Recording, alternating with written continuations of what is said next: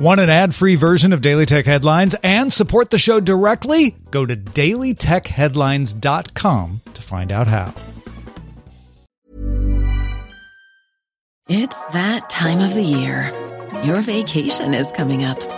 You can already hear the beach waves, feel the warm breeze, relax, and think about work. You really, really want it all to work out while you're away. Monday.com gives you and the team that peace of mind. When all work is on one platform and everyone's in sync, things just flow wherever you are. Tap the banner to go to Monday.com.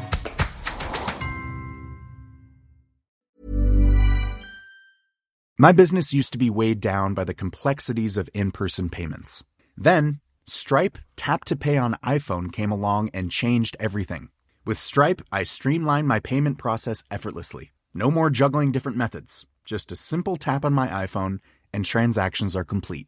What's truly remarkable is how Stripe caters to all my customers' preferences. Whether they're using cards, Apple Pay, or other digital wallets, Stripe ensures a smooth checkout experience every time.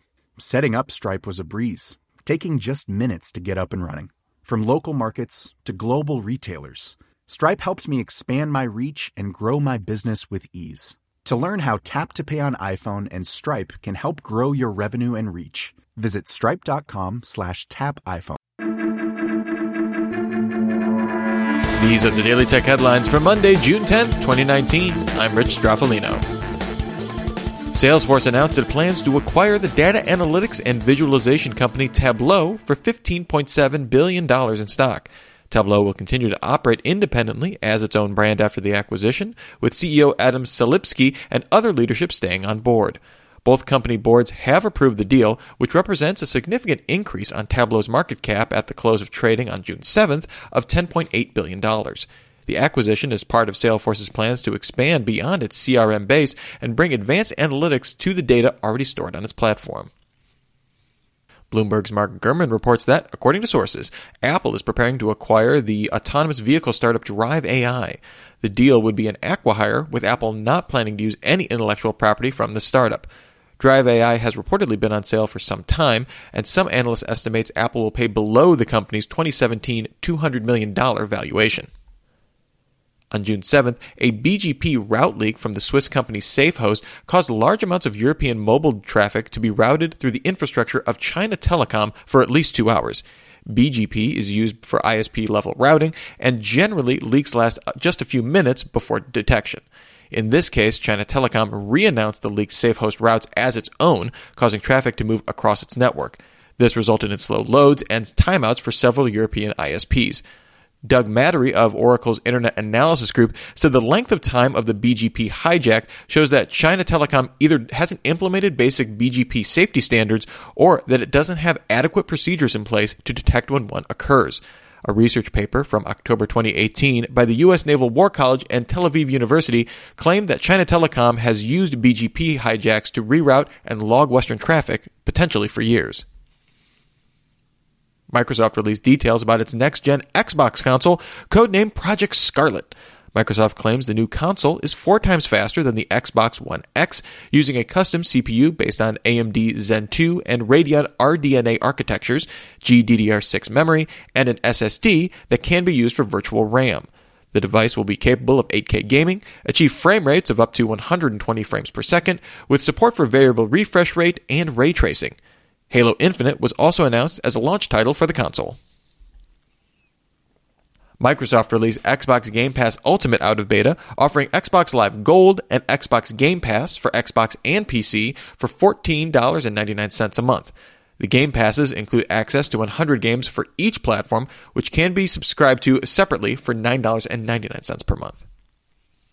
Sources tell Kotaku that Blizzard canceled work on a StarCraft first person shooter codenamed Ares. The prototype had been built on the Overwatch engine. The source said Blizzard moved the developers to Diablo 4 and Overwatch 2 teams.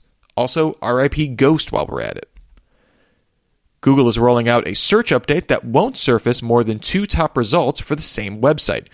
Google might still surface more than two listings for the same website if they're deemed highly relevant, but will now treat subdomains and their root domains as part of a single website. Microsoft will ask some shoppers to let their delivery people in the house. Starting in the autumn, customers in Kansas City, Missouri, Pittsburgh, Pennsylvania, and Vero Beach, Florida, who shop in Walmart's in home service can have their groceries delivered right to their fridge when they're not at home. An unspecified smart entry technology will let the delivery personnel in and let customers view the delivery in real time.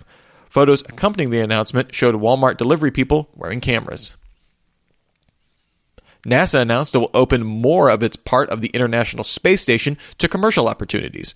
The new interim directive will let private companies buy time and space on the ISS for producing, marketing, or testing their products, using resources on the ISS for commercial purposes, and even rent astronauts' time and expertise, although, interestingly, not their likeness.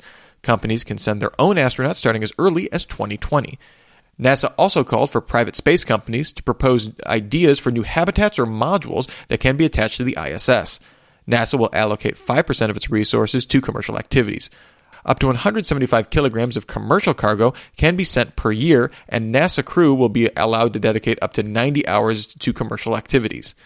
Bigelow Aerospace says it has already booked four private flights on a SpaceX Dragon spacecraft. And finally, Google Assistant support in Waze began rolling out to US Android users. The feature will let drivers report incidents, switch routes, and adjust navigation preferences by voice rather than touching the screen. The feature is limited to English right now. Remember, for more discussion of the tech news of the day, subscribe to Daily Tech News Show at dailytechnewsshow.com, and remember to rate and review Daily Tech headlines wherever you get your podcast. Thanks for listening. We'll talk to you next time. And from all of us here at Daily Tech Headlines, remember, have a super sparkly day. My business used to be weighed down by the complexities of in person payments. Then, Stripe Tap to Pay on iPhone came along and changed everything. With Stripe, I streamlined my payment process effortlessly. No more juggling different methods. Just a simple tap on my iPhone, and transactions are complete. What's truly remarkable is how Stripe caters to all my customers' preferences. Whether they're using cards, Apple Pay, or other digital wallets, Stripe ensures a smooth checkout experience every time. Setting up Stripe was a breeze, taking just minutes to get up and running. From local markets to global retailers, Stripe helped me expand my reach and grow my business with ease. To learn how Tap to Pay on iPhone and Stripe can help grow your revenue and reach, visit stripe.com slash tap iPhone. Ever catch yourself eating the same flavorless dinner three days in a row? Dreaming of something better? Well, HelloFresh is your guilt-free dream come true, baby. It's me, Keke Palmer. Let's wake up those taste buds with hot, juicy pecan-crusted chicken or garlic butter shrimp scampi. Mm. Hello Fresh. Stop dreaming of all the delicious possibilities and dig in at HelloFresh.com. Let's get this dinner party started.